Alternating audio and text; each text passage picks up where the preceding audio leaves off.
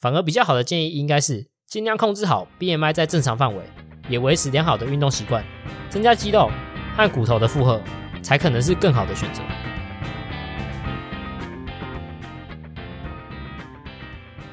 Hello，大家好，欢迎回到听我科普。上一集我们说过，骨质疏松症可以算是现在台湾的一个公共卫生问题，再加上台湾老年人口的比例逐年在增加，现在只是高龄化社会，几年后。就有很大的可能会进入超高龄化社会，跟日本一样。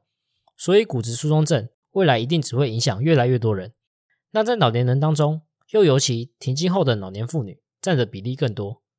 骨质疏松症跟那些慢性疾病有点像，大部分的时候其实不太会有什么症状，往往很容易被我们忽视。所以这些病痛常常都在跌倒了、骨折之后才知道，才来后悔。更惨的是，骨折之后还有可能会住院。增加医疗费用的负担，还有增加死亡的风险。上一集我们也提到，骨质疏松症跟很多的因素都有关系。第一个，年龄，年龄越大，风险就越高。第二个，性别，女性的风险一般来说也比男生来得高。再来，停经状况，喝酒、抽烟，甚至体重过轻，长期使用类固醇药物等等的还有很多。但其实我忘了说，我们常在说的基因遗传。其实对于骨质疏松症也有一定的影响力。我们有针对骨质疏松症做一些简单的整理和介绍，放在我们的 FB 粉砖和 IG 上面，有兴趣的也可以去看一下，可以帮我们追踪、按赞一下。我们会不定时更新一些有关健康或一些简单的科普内容。再回到今天的内容，所以骨质疏松症当然也可以说是环境和遗传交互作用下的结果。当然，我们也可以简单区分一下，有些因素是我们不能控制的，例如性别。男生、女生，还有像是我们的年纪，当然除了这些我们不能控制以外，更多的是我们可以自己控制的。像是我们可以从我们的生活习惯开始做改变，我们可以控制自己适量的不过量饮酒，也可以提醒身边的人戒烟、不抽烟。因为过去的研究发现，吸烟可能会导致骨头生成和分解失去平衡，可能会导致骨量或是骨头密度下降，最后就有可能会增加骨质疏松症的风险。喝酒也和骨折还有死亡率增加有关，但是现阶段的研究，酒精对于骨头组织的影响还不太清楚，说不定只是喝酒过后一些失去的行为导致骨折和死亡，这我乱说的。我们也可以自己去提升钙质和维生素 D 的补充，一些有关于骨质疏松症日常生活保养，有兴趣的我们一样有放在我们粉砖和 IG 上。讲了这么多，我们今天的重点要放在利用台湾资料所做的骨质疏松症研究。第一篇研究要讲的是性别、抽烟和喝酒三者之间的组合对于骨质疏松症发展的影响。研究是利用台湾人体生物资料库，大约两万个四十岁以上的参与者来做研究，分析了他们的抽烟和喝酒行为跟骨质疏松症之间的关系。这个研究利用 T score 来区分有没有骨质疏松症，把 T score 小于负二点五的人当做有骨质疏松症。这跟我们上一集介绍的一样。T score 这个数值是可以用来判断你的骨头密度和正常人比较的结果。T score 如果介于正一到负一之间，表示你的骨质正常；T score 如果介于负一到负二点五之间，表示你的骨量正在减少，但还没有严重到疾病的程度。但是如果你的 T score 小于负二点五，就表示有骨质疏松症。那骨质密度和骨质疏松症之间有什么关系？骨质密度英文简称为 BMD。可以用来简单的评估骨质的健康状况，也可以在临床上当做骨脆性或是骨质疏松症的有效指标，也可以判断你未来因为骨质疏松而导致发生骨折的风险。但是这个概念比较适用在于停经后的妇女以及大于五十岁以上的男性身上，在停经前的妇女以及小于五十岁的男性身上，这个概念就比较不适用。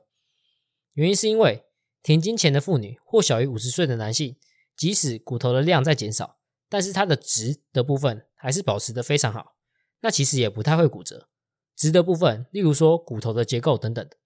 回到研究，研究团队将所有人依照抽烟、喝酒的习惯分成四个组别。第一组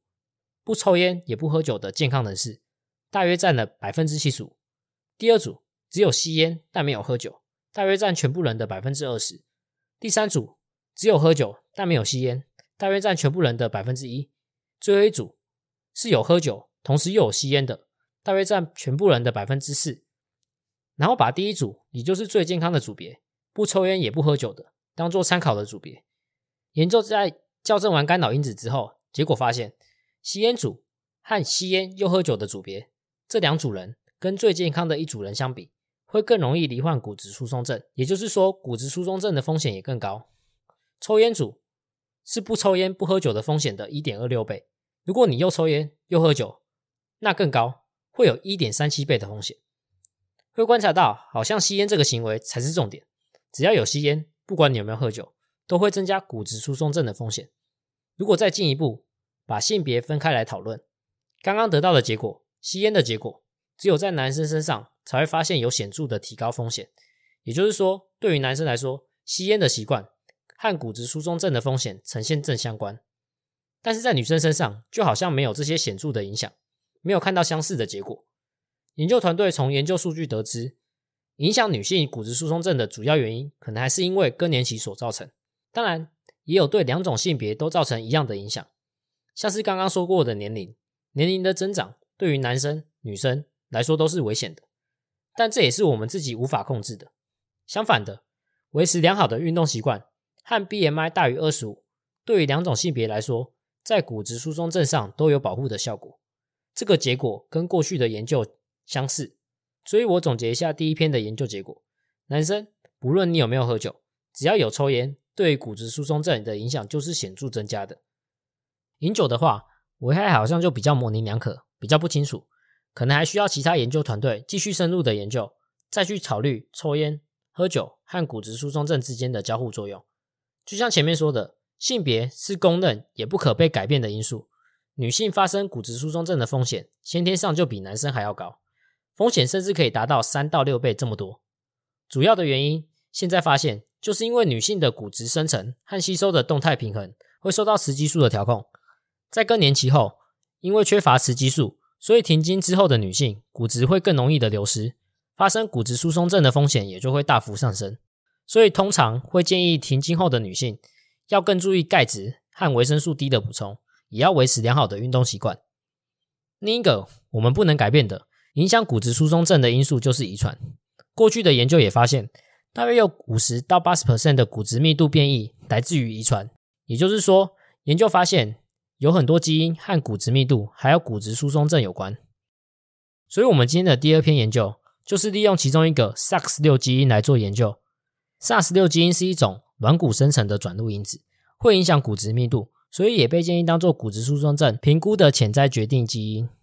但每个跟 SAX 六基因和骨质密度有关的研究结果都不太一样。有些研究又说 SAX 六基因和骨头密度没有直接的关联性。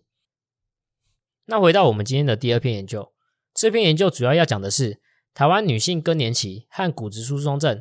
还有 SAX 六基因 SNP 变异之间的关联性。这篇研究用了大约七千五百位的女性资料，跟上一篇不一样的地方，上一篇是利用骨头密度 T score 来判断骨质疏松症。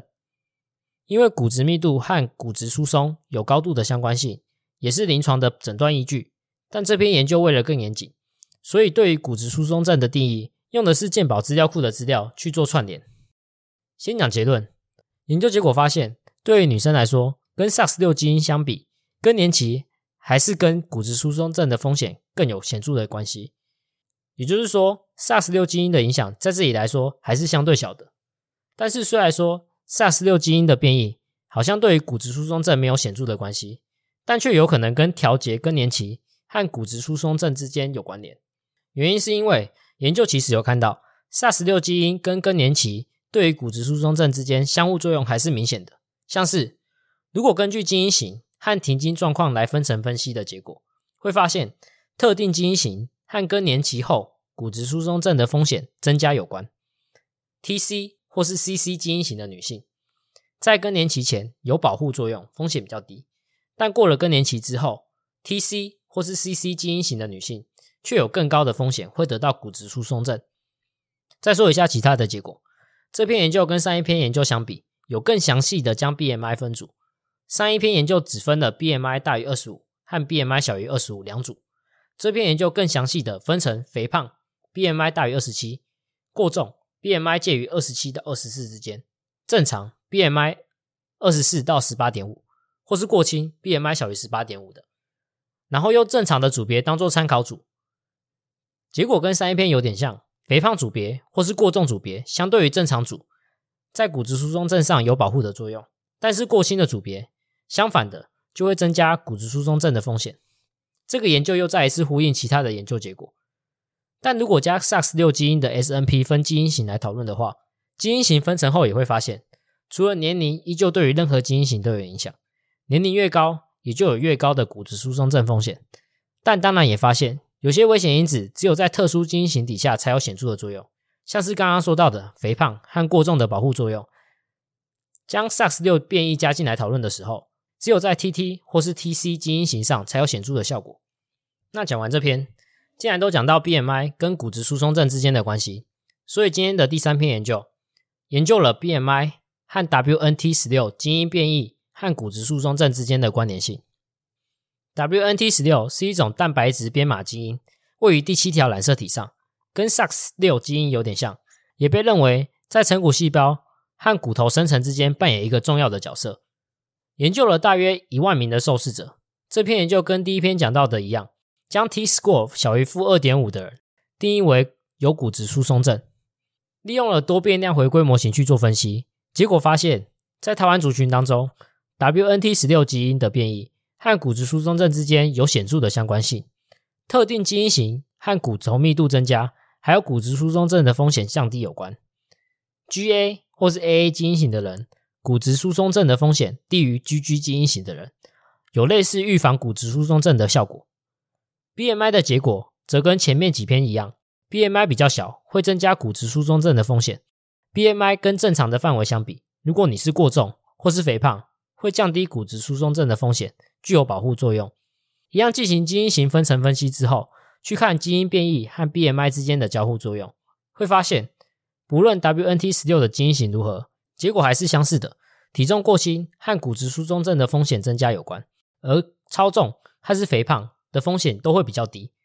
这篇研究提供给我们 BMI 和 WNT 十六的基因变异对骨质疏松症的风险影响的新的见解，有助于我们更好的理解和预防骨质疏松症。那今天最后一篇有关骨质疏松症的基因研究，又来讲一下喝咖啡这个习惯，因为喝咖啡可能是停经后女性罹患骨质疏松症的危险因素。这篇研究要探讨的是我们的咖啡摄取量，就是我们喝咖啡的习惯。和骨质疏松症之间的风险，同时也考虑 ESR1 基因变异和骨质疏松症风险之间的交互作用关系。研究台湾人 ESR1 基因变异和咖啡摄取量还有骨质疏松症风险之间的关系。ESR1 是介导雌激素相关功能的受体，既然跟雌激素有关，也就可以说也是跟骨质疏松症相关的变体。所以这篇研究就分析了大约七千人的资料。将 T score 小于负二点五定义为骨质疏松症，用多变量回归模型分析，去确定骨质疏松症跟基因型之间的关系。结果发现，喝咖啡和比较低的骨质疏松症风险有关，但 ESR1 基因变异和骨质疏松症之间又好像没有关系。但是 ESR1 基因和喝咖啡有显著的交互作用。所以这篇研究的结论：ESR1 TC 或是 CC 基因型的人当中。每周至少喝三杯咖啡的人，罹患骨质疏松症的风险可能比较低，风险大概只有参考组别的六成。但是潜在的机制还不够清楚。研究团队猜想，咖啡中的多酚可能可以抑制破骨细胞的生成，去降低骨质疏松症的风险。总结一下今天的所有研究，虽然说许多基因可能跟骨质疏松症之间没有太多直接关系，但却有些确实有一些明显的交互作用。许多的机制也还不太明确。又或者是说还没有找到一些合理的解释，但还是有一些跟过去相符的结果。再一次证明过去的研究发现，在台湾也有类似的现象。